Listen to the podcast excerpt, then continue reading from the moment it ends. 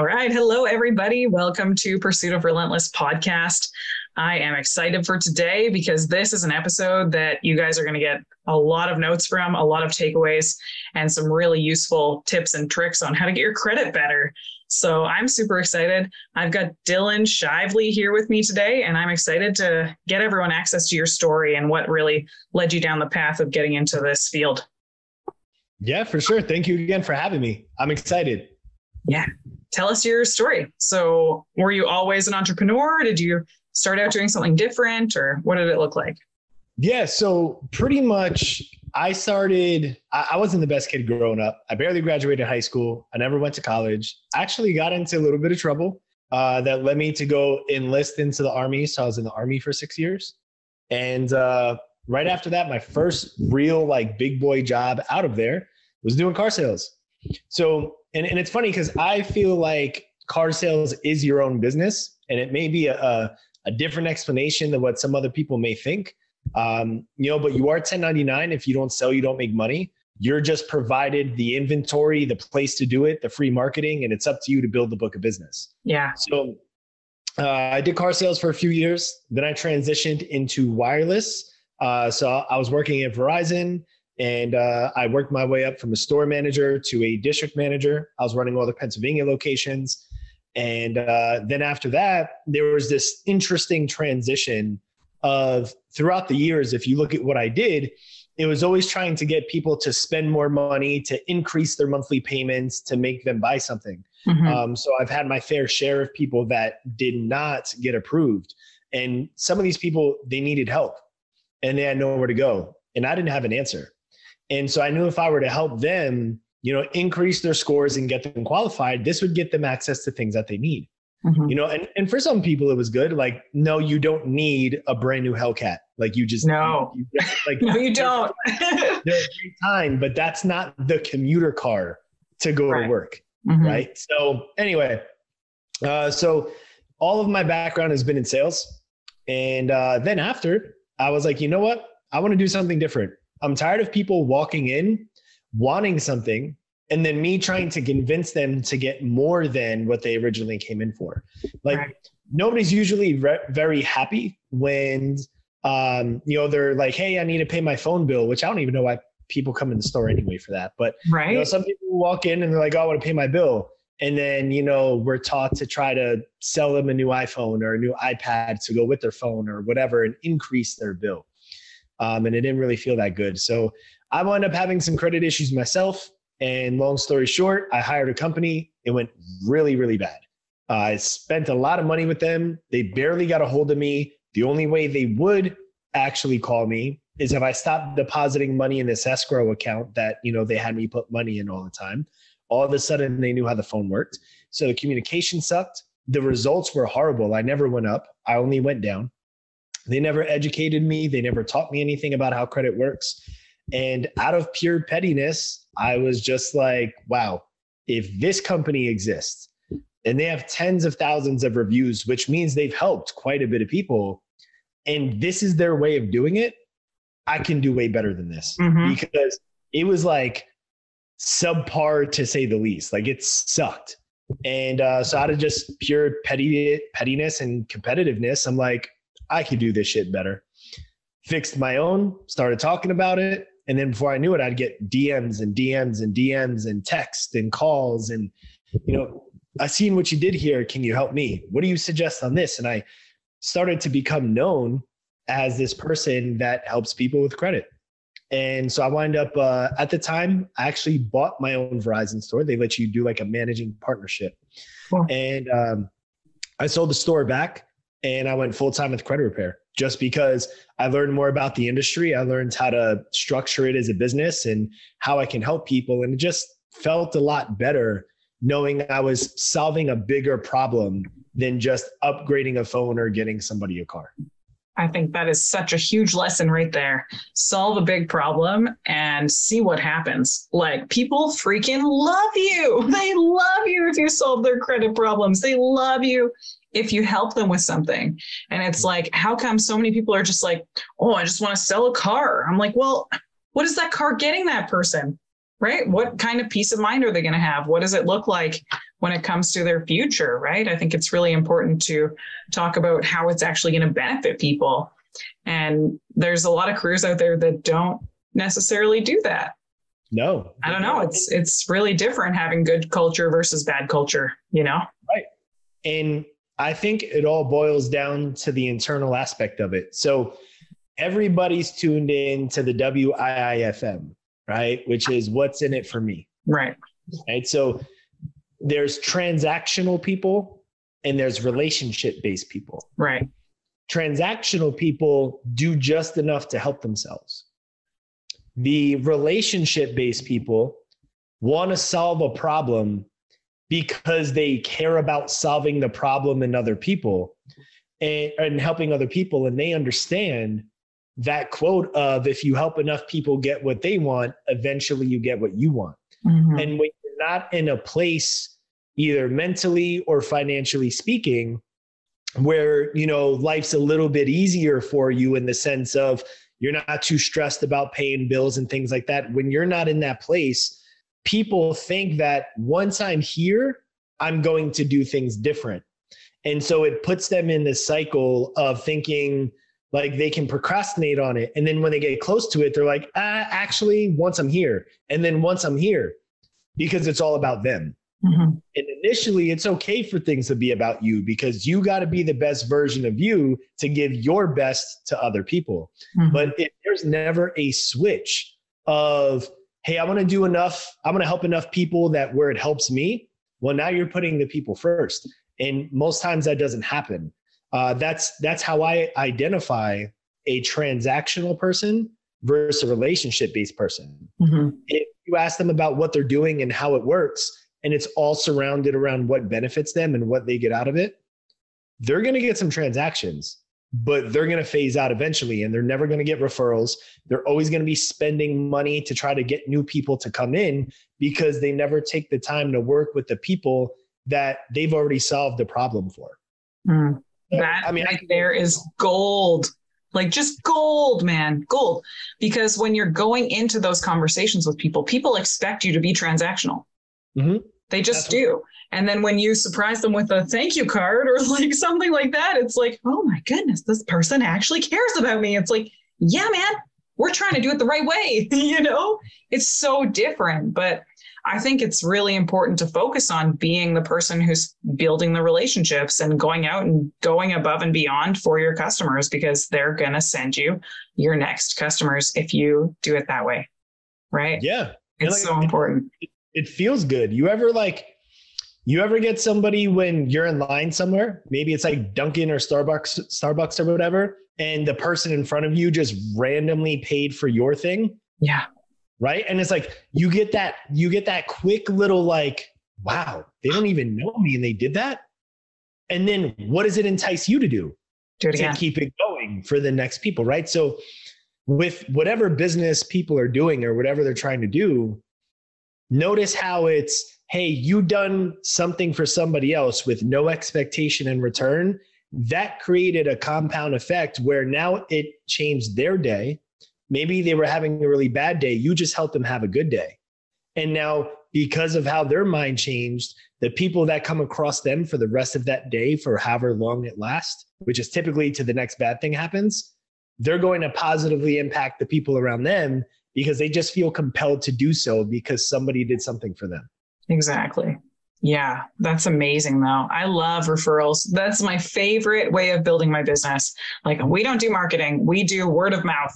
you know, word of mouth is the way to go because then it's like what Andy Frisella is doing. He's like, we're going after Nike, you know, and it's like good good luck, but guess what? He's doing it. Yep. Because he has that mentality of relationship building, right? Giver's gain is one of my favorite you know, things to think about. And it's like, if you can go out and oh, today was awesome. I went and I talked to this guy in the grocery store and I had to interrupt the conversation because he was talking to one of the other people that was working about money. And I'm in the finance world and I'm like, I love your conversation. I was like, yeah, like good job, like talking about this in public, right? Like it's a big deal to get financial education out there. They were talking about the interest rates on mortgages and stuff right now. And I was like, wow, that's great that you guys are having that conversation. And then the guy's like, yeah, talking about how broken the financial industry is. And I'm like, I'm working on it, man. like, we're working on it. It's just going to take some time because it's taken a long time to get to where we're at um, in the country right now right? When it comes to people not doing as good as they hoped they would be doing by now. But it's a good reality check too to go, hey, what do we need to do to get better with our credit, to get better with our finances, to get better with our businesses and our systems and stuff like that?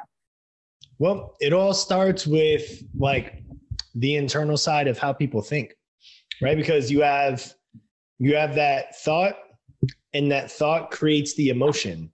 Yeah. And then the emotion creates the action, whether that be something that you actually do or if it's inaction, if it's no action at all, that is still an actual action. Yeah.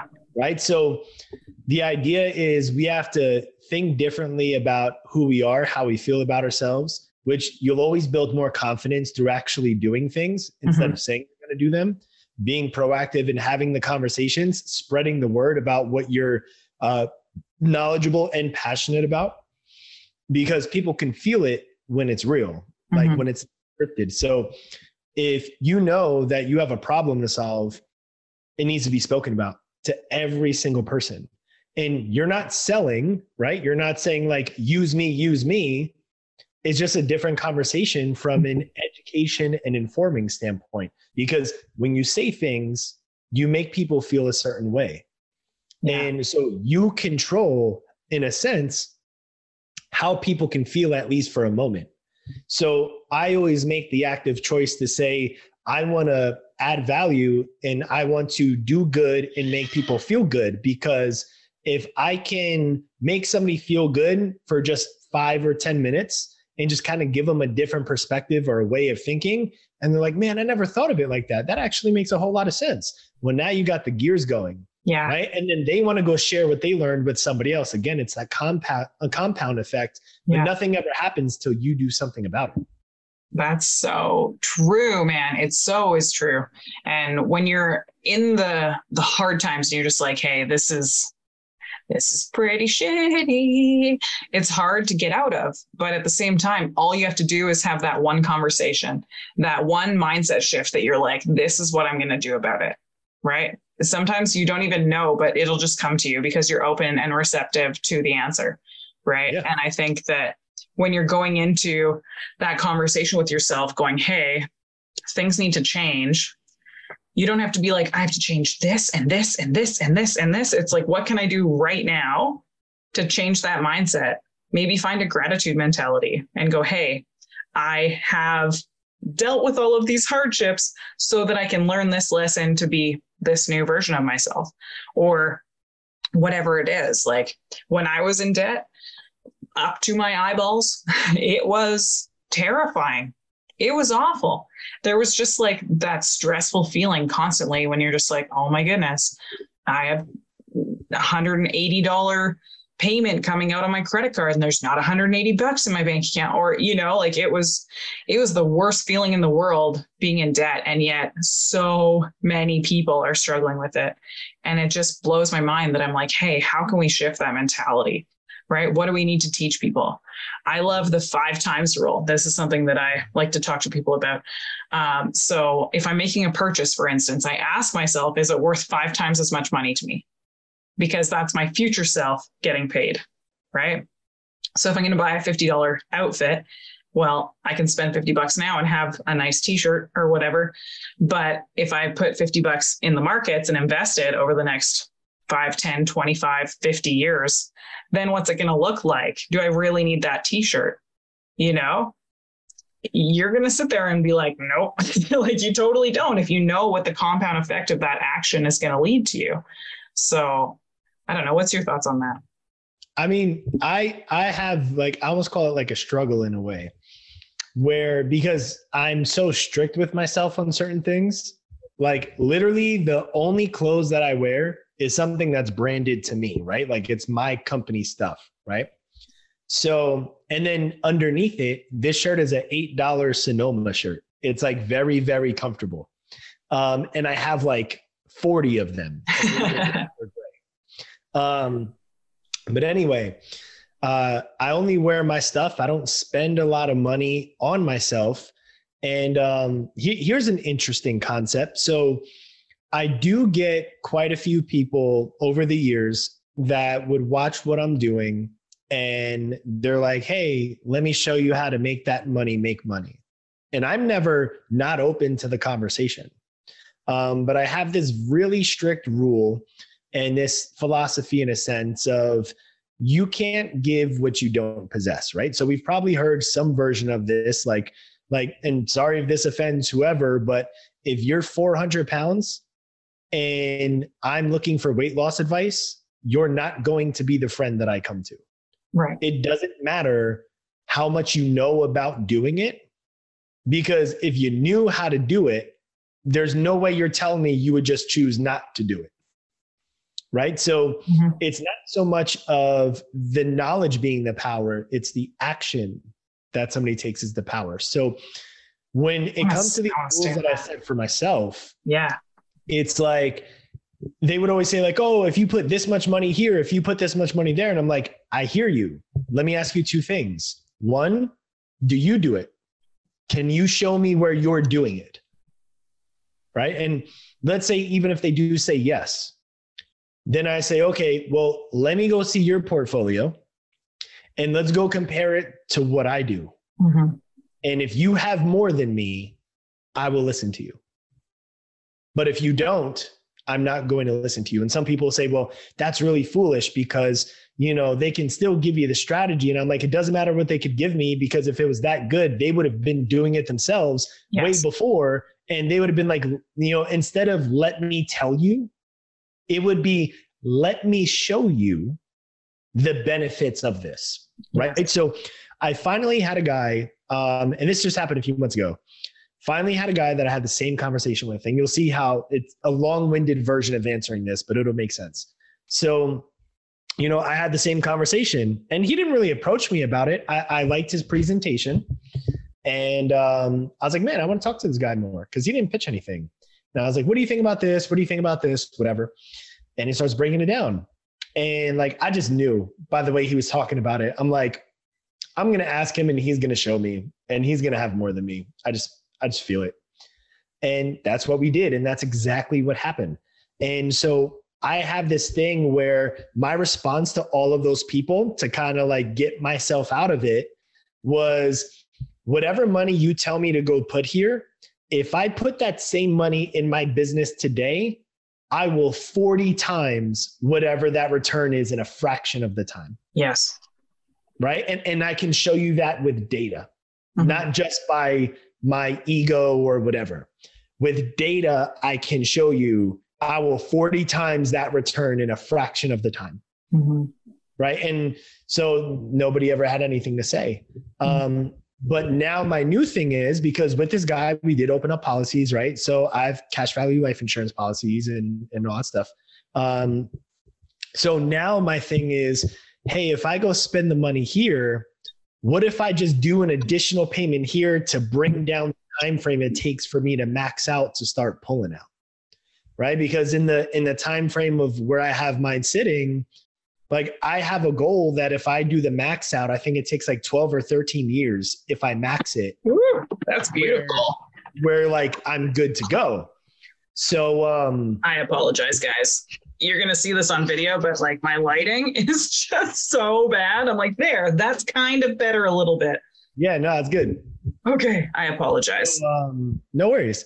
So, you know, now my new thing is like I love putting money into my business because if I can make the business better, that means my employees are making more, they're doing more, and ultimately we're helping more people. Exactly. Um, you know but now i'm in the stage of making sure that my family's set up so the second part of what i'm doing with my money is rather than overspending on dumb things i used to do i'm now like no let me go dump more money in here because you know i've been explained the value of like hey like i have a goal in mind and i have to hit it and i won't let anything excuse me deviate me from it so exactly no, that's beautiful. So, what do you see as like the biggest mistakes when it comes to your industry?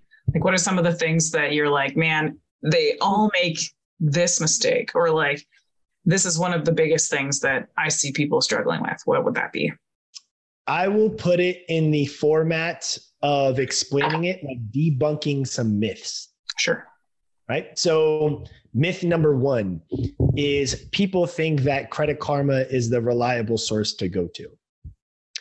Now, the addition in the mistake that I see them do is when they find out that it isn't, and that the only reliable source is a paid, usually like 30, 40 bucks a month, is a paid subscription to get full access to the accurate versions of everything on your credit report, they make the active choice to not do the investment rather than say, okay, I guess Credit Karma can't be that off, can it? Because like it's free.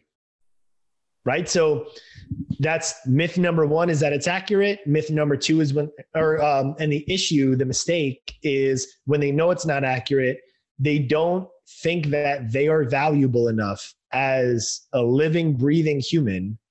They don't think their quality of lifestyle is not worth a $40 investment. Yeah. And yet, where are they investing that $40 right now? Nowhere. I sat down with someone oh. today who literally has a paid off house, paid off vehicles, and no retirement savings.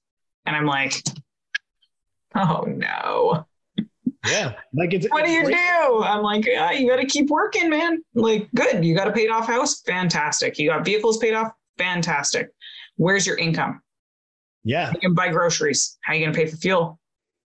You know? And how about when taxes keep going up on the property? So you still have to pay something. and the utility bills and all the other things. And it's like, why don't we plan for it? Right? Why don't we plan for it? And it's so frustrating because there's so many opportunities to learn. There's so many opportunities to learn. Well, and yet I think just it's interesting. Not doing it. We at a time we used to crave for information, right? And then there's so many people that are giving it that now we're in the place of trying to dissect who's giving accurate information versus yes. will scam us right? And there's too many people that are scamming others that it kind of creates this defense mechanism of they don't want to get hurt again. Yeah. Right? So put their trust in and then they got burnt and then they don't want to, you know, so so like like I feel for it in that sense. But then at the same time I say, okay, well, what's the alternative? Are you happy with how you're living today? Right. Like like not not the planned answer you're going to tell me. Answer yourself internally. Are you happy with where you are, or could things be better? Right. And there's always going to be things can be better. So, yes, you're taking a risk, but it's actually a bigger risk if you don't do anything about it because inflation keeps happening, mm-hmm. right? And you know, if you're a normal employee, uh, you can't really out earn however many hours you put in. No. You know, unless you're something commission structured or whatever. Then yeah. you have to be disciplined with that paycheck that comes in to put it in places to make the money work for you. And this happens with credit. Like um, another big mistake is um, sorry, I don't know how else to word this, but like student loans. Yeah. Like oh, you can word it just like that. If you're not going to be like a doctor or a lawyer, um, you know, anything that super requires it. Like, yes, I only want the best of the best doctor to work on me, which yes. means they went through years and years of education, right? I want the best lawyer defending me. God forbid something were to happen that has years and years of education and experience. Um, but in today's world, you can create a whole business, like have a website, automations built, funnels, ads, and everything in less than 24 hours. Yeah. So anybody can really start a business. You know, um, so the the issue that I see is when, and it's not really our fault in a sense because early on in school, you know, it's mentioned, and then that was the traditional way of growing up is going to college and getting the best college so you could go make a certain uh, salary at a certain job, and like that was just the way that it was. Retire when you're 65 comfortably, right? Right. Yeah, um, that's you know, so a reality. Student loan debts, but here's the issue: there's these people that are in my industry that lie to people. And they try to say like you know we'll get rid of your federal student loans. Don't worry about it. We'll delete it. Don't worry about it. And then like people have this idea that it can just really be deleted like if the government's not going to try to get their money. Right you know so you know they get led down this path of people that are really good speakers but they're not telling the truth to the client. Mm-hmm. like yes you can get entry off the credit report but it'll come back in 30 60 90 days from now and they still owe the debt. Just because it's off the credit report doesn't mean you know that. I mean oh my god i could probably spend like the next seven hours telling you debunking some myths and like common misconceptions people have about credit. Mm-hmm. same. the financial industry is just it's so you can do such a deep dive, right? Like yes. such a deep dive on what people are doing wrong. And I'm like, oh yeah, I did that. like, oh yeah, I did that. Getting extra money taken off your paychecks for taxes. Yeah, don't do that, guys. It's not a good idea. Most of the time, I will add a asterisk to that so that I don't get in trouble with compliance.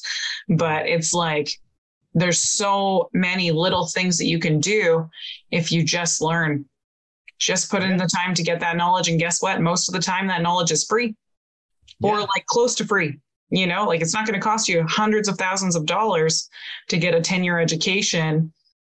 But yeah, I do want the best doctors working on me. You know, I want the best vet working on my dog's knee when she's got to get surgery. You know, I want to have that, but I'm also willing to pay for that. Right. Oh, yeah, absolutely. Yeah. So it's if, interesting. If I had a hundred thousand dollars and it was for me to either go to college or start a business.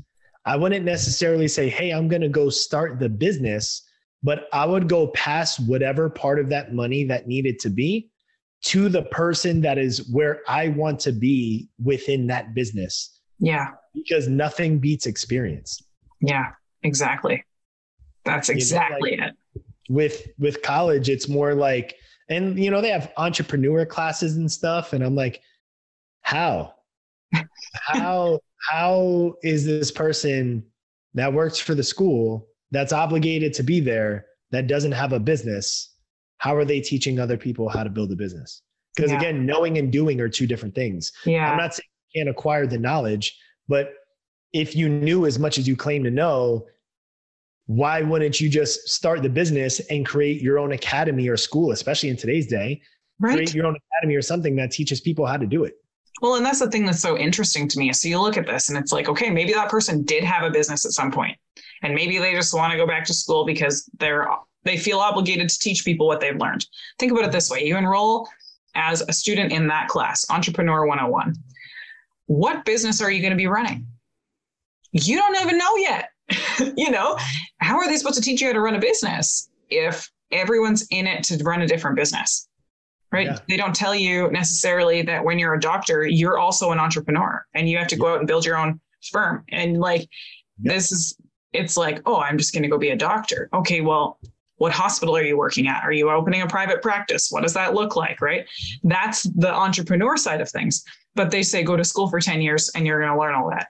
It's like, yeah, but no, you don't no. learn that at all, you, right? You can you can go take that money that you would have spent and make sure that you can pay your bills for the next year and go work for free essentially for however long you need alongside at a company or shadow somebody or intern with somebody and they will teach you everything and you can learn it all in a year because it's happening actively today right now so it's relevant to what's happening now that's what i do i bring on people with no experience as long as they're good people and they can pass the licensing exams we bring people on board all the time and it's like hey i'm a pastry chef turn heavy equipment operator turn financial services broker. Like mm-hmm. you don't think about that kind of transition, right? But it's like you go from being blue collar to not, and it's it's a totally different conversation. It's a different um, mentality as well, and you're going through your day like trying to serve others versus like just trying to get through the next four hours on this haul truck that I want to blow my brains out on, you know? And you're sitting there in that job going, why am I here? Why am I doing this? Why am I structured? Like, what, what, what am I doing wrong if this is the life that I've got still? And then you just have to, like you were talking about, find those associations and the people who are going to encourage you to go try something new, to get out of your comfort zone, to teach you something, to go, hey, you want their life? Go have their life, right? Interview your future. Easy. You got it. You got to do Easy. it. Yeah. So, Yeah. what are what are a couple other things before we wrap up Um, that you see that you're like, uh, people really need to to Yeah. know this stuff, especially going into business? Another thing is uh, in, the credit space, people think that hard inquiries or inquiries, however you say, um, are the killer to their credit score, Mm. and it's not. Right. So uh, there are five factors that influence a credit score, and in order, it is now. Oh, let me say this first: the lowest your score can be is a 300. The highest your score can be is an 850. That means there's 550 points your scores can fluctuate. So think of think of it like taking a test. Like um uh when I was going to schools like SATs or whatever, like you know, like you have multiple categories and you got to score points in each and it'll give you your overall score, right? Based on how you scored in those five categories. That's just how credit is. So your credit score is the ultimate score based on how you average out in these five categories. Mhm. So payment history is number one. That controls 35% influence, which is 192 and a half points out of 550. Hmm. So That's huge. Right. Like 35% doesn't sound that big, but when you correlate it to a number, right, out of 550, 192 and a half of them, that's your max score you can get is based on your payment history. How many payments you're making per month and how many are on time versus how many are missed or late. Yeah. Then number two is utilization. That's 30%. Utilization is your credit card balances. Right. So, and it's and it's very uncommon. Here's kind of another thing, or it's very common for people to hear, oh, get your credit cards to 30% and you'll be good. But if you spend more than 30%, that's bad and your score goes down. Now, your score does go down, but you didn't do anything wrong. Your credit score in these five categories what they're doing is it's assuming the probability of you defaulting on a loan 24 month within 24 months of you having it. Hmm. right? So your credit score is your risk score. How risky are you? Is it a high risk that you'll default within that time or is it a low risk so payment history number one utilization number two and that's 165 points now credit cards are the most influential credit product that exists because credit cards report payment history and credit cards also report utilization. Right? So that's 65% right there. hmm So 65% of the score right there, credit cards contribute. But that's not where it ends. You have the average length of your open active accounts right? So it doesn't matter if you used to use credit and closed all your accounts like that person paid off the home and the cars. They probably don't have a credit score. Right. And they're going to be like, well, why? I did great back then. But it doesn't matter because they need to see what you're doing with your money today so they can accurately assess your uh, whether you're high risk or low risk of defaulting two years from now. But if you haven't, if you have everything paid off and you don't have active credit, they don't have a way to assess your risk level based on how you're currently borrowing because you haven't been borrowing. Yeah. That's how this whole system works. It irked me so much when I paid off all my debt and my credit score dropped like a Yeah. lot. And I was like, what? like, what do Yeah. you mean? It just blew my mind. I should be good. Yeah.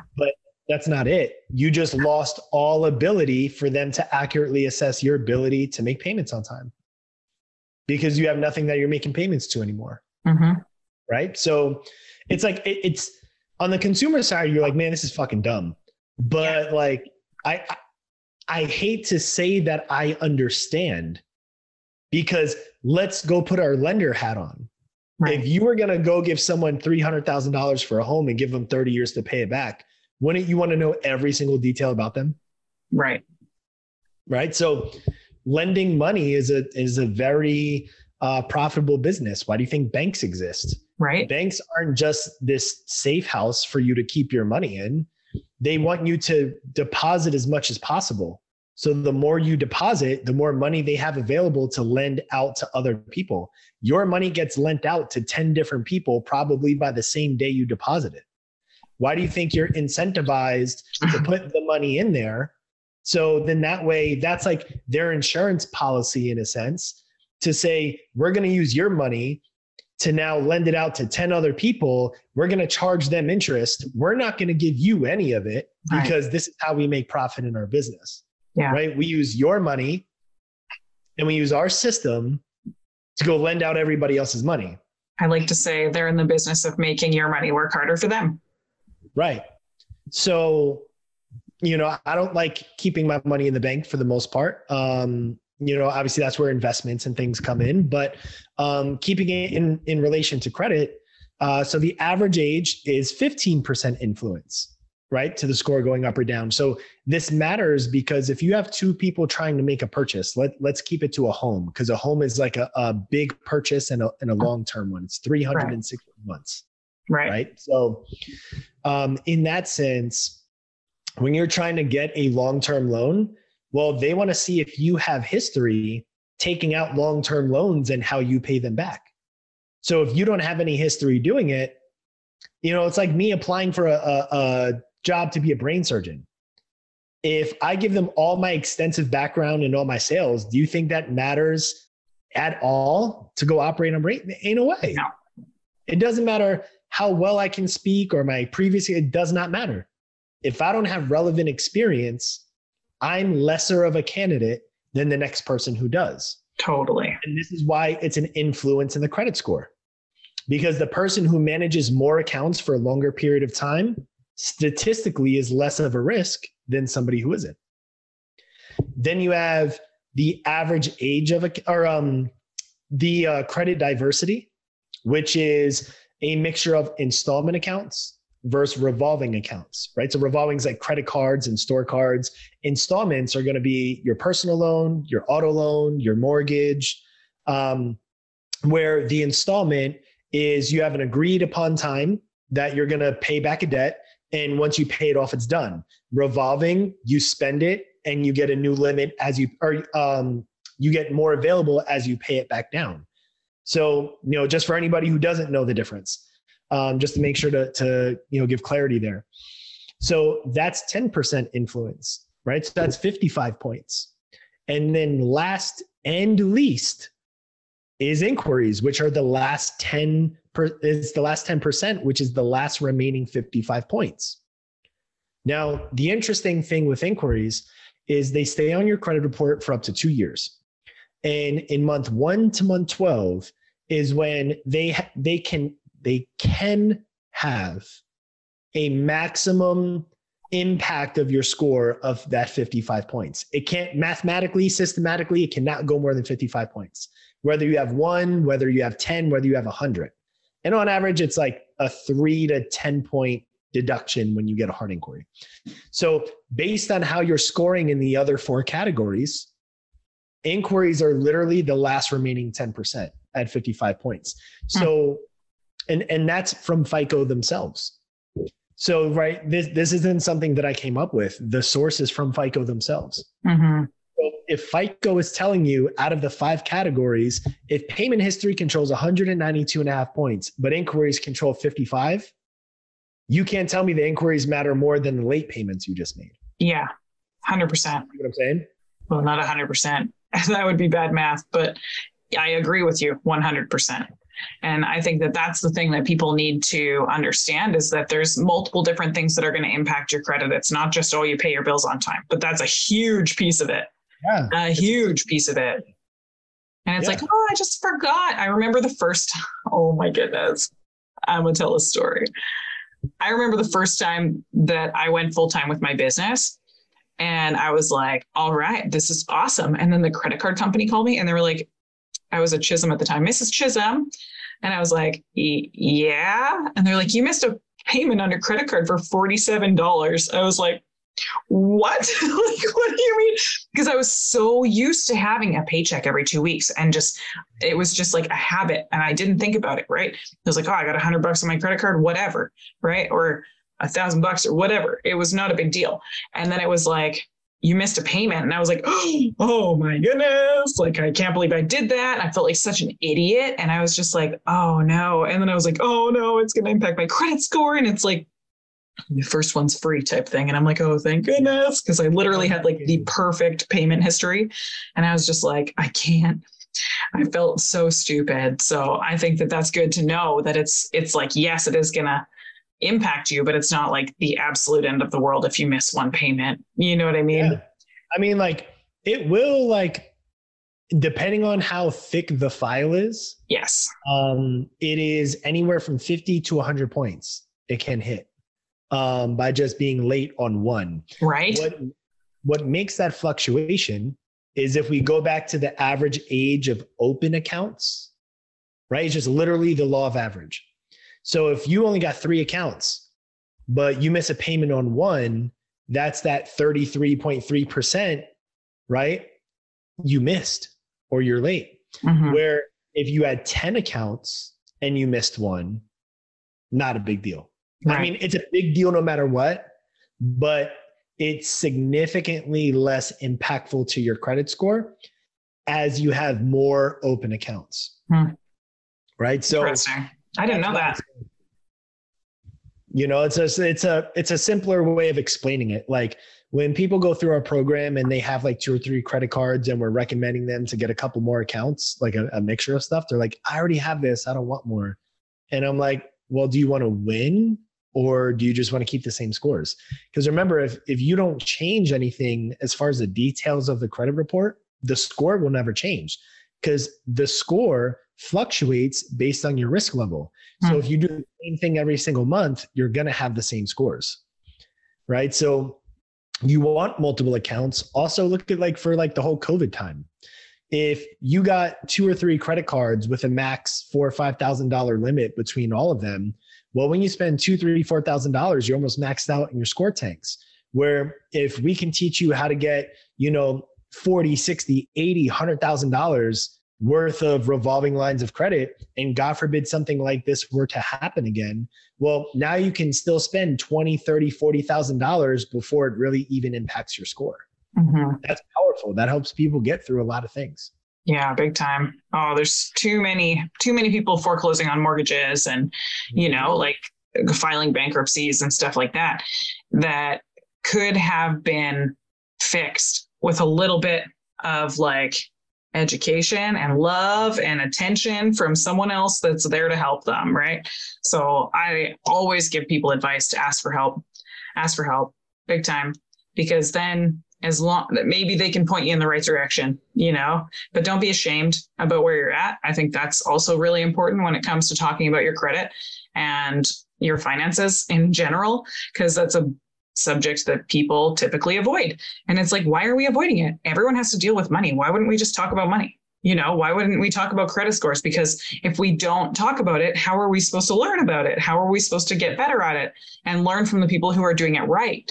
And it's it's just a weird stigma that I would like to break. it's just random fact there. Like I tell people there is nothing embarrassing about what happened the only embarrassing thing you're going to face is if you're aware of the situation you're in and make an active choice to do nothing about it. Yeah. By like not talking about it, not asking for help. Yeah. And not doing anything to get it better. yeah. You know, like there's only so much you can do. If you're too far gone, you need help.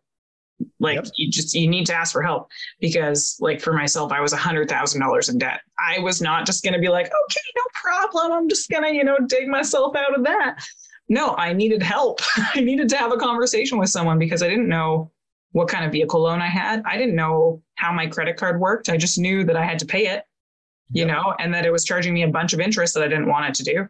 But that was like it. And then it's starting in the financial industry and I'm learning all of this stuff. And I was like, man, why don't we learn this? Like, why don't we learn this stuff in school or like from our friends, you know, or t- parents and our mentors. And well, our parents crazy. really didn't know too much. And I mean, kind of like tinfoil hat for a second, but um, the reason we're not taught that is like here, and this is just my opinion. Um, let's look at a super big picture for a second.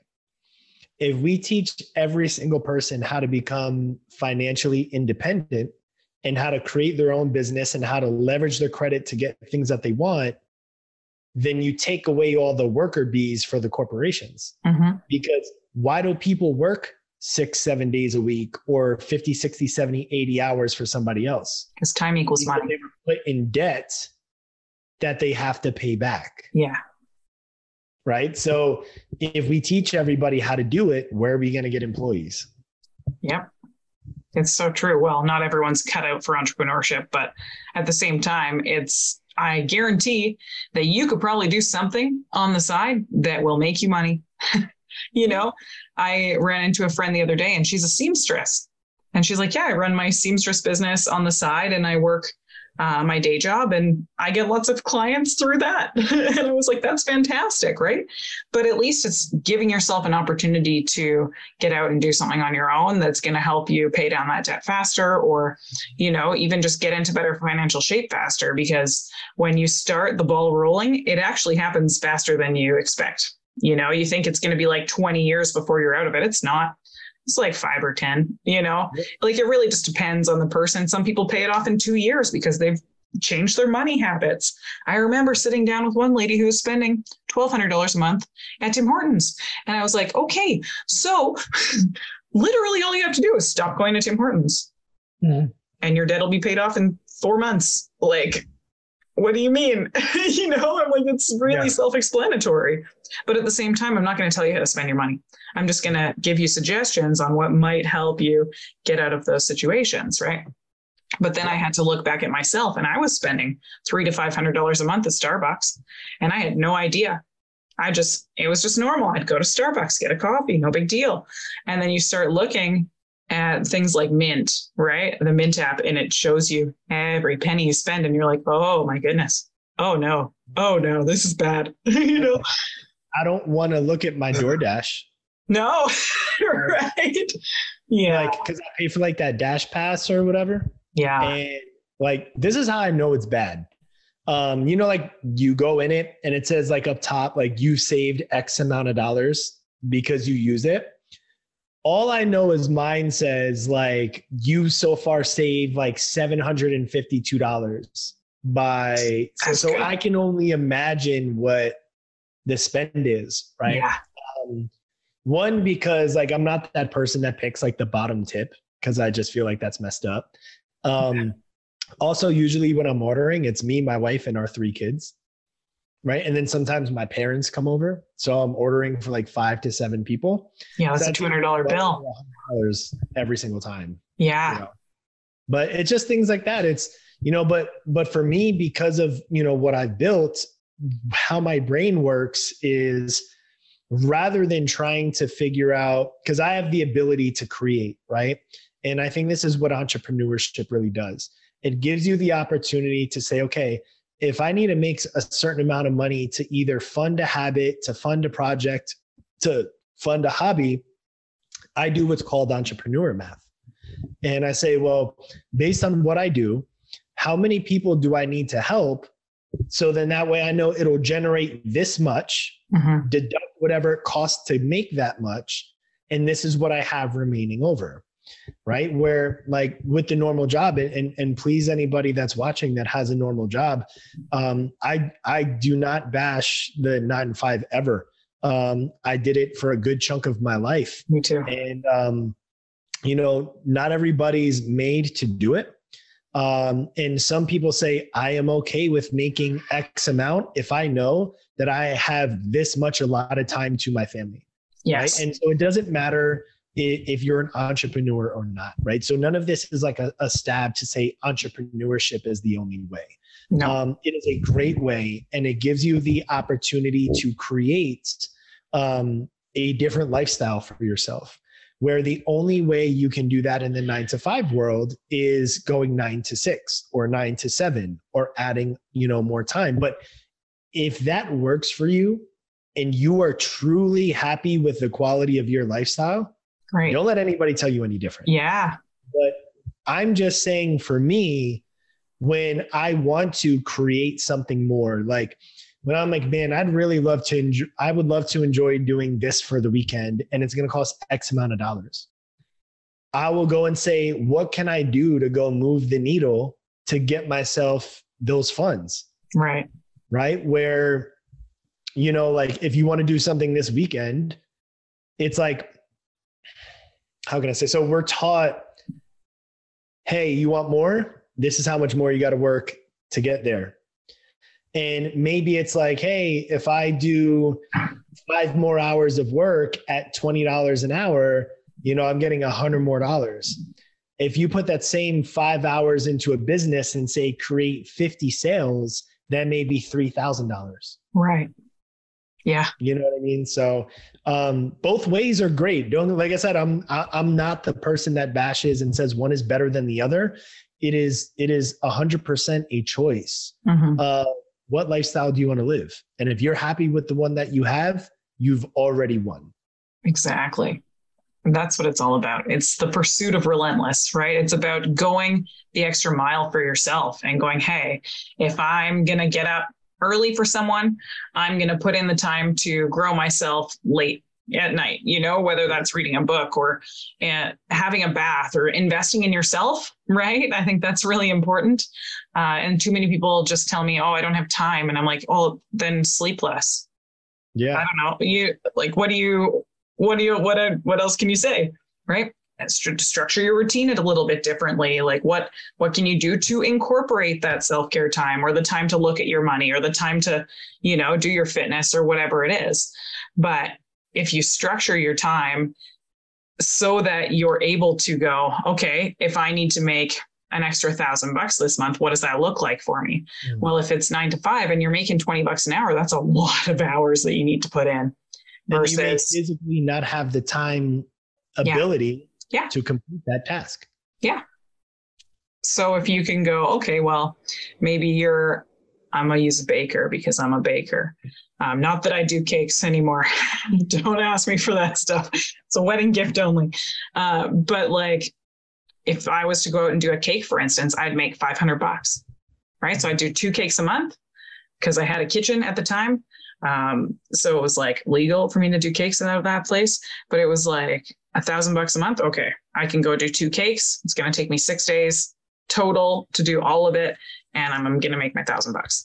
However, then I'm still going to work and doing my nine to five, and I was working commission as well at the time. So it was like, okay, well, how can I then up my commissions, right? How much, how many sales do I have to do, or what does it look like?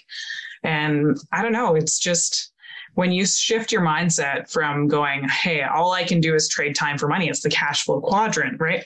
You go from being an employee to someone who's self employed, where you're still trading time for money, but you're able to be a little bit more in control of it. And then when you switch over to the right hand side of the quadrant, it goes to business owner and investor. And so as a business owner, you're running a system, right? The system runs with or without you, which is what you've built. And I look at that and it's like, wow, I I I love that you've gone just from like zero to hero, you know, but that's because of the life that you've created. And I love that you're like, yeah, you just have to go create it. That's it. You just got to go create it. So, Yeah, it's just it, it's just how it works. Like entrepreneurs are the creators and innovators of the world, mhm.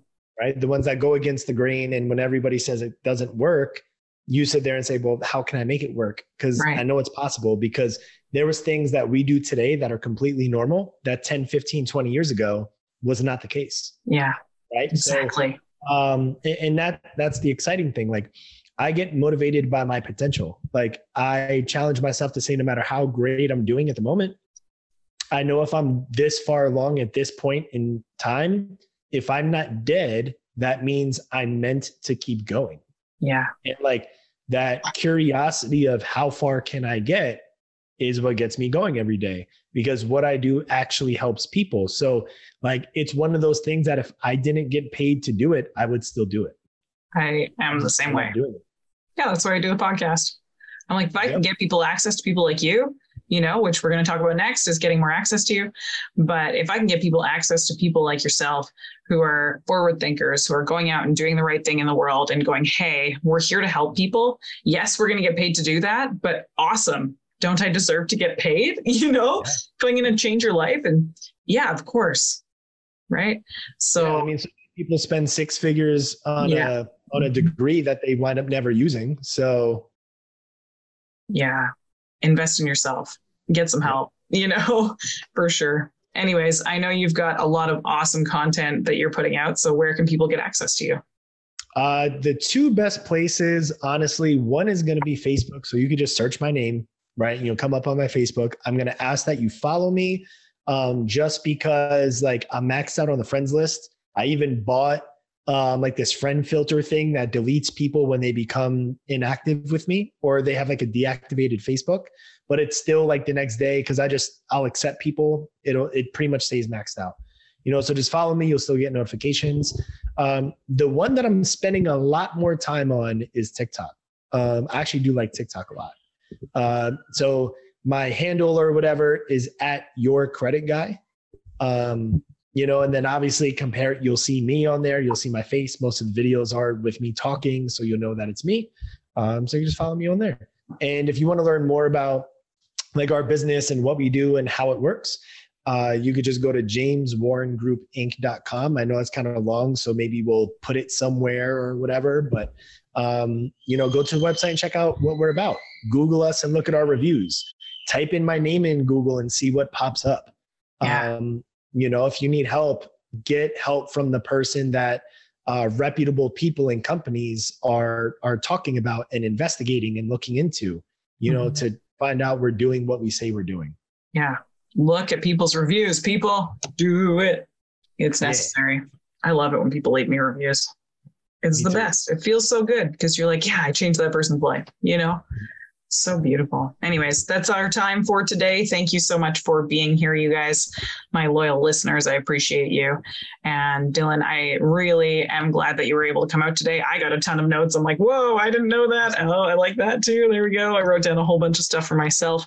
I apologize again for my lighting shenanigans. Um, but yeah, thank you guys for listening. Share the show and see you next time.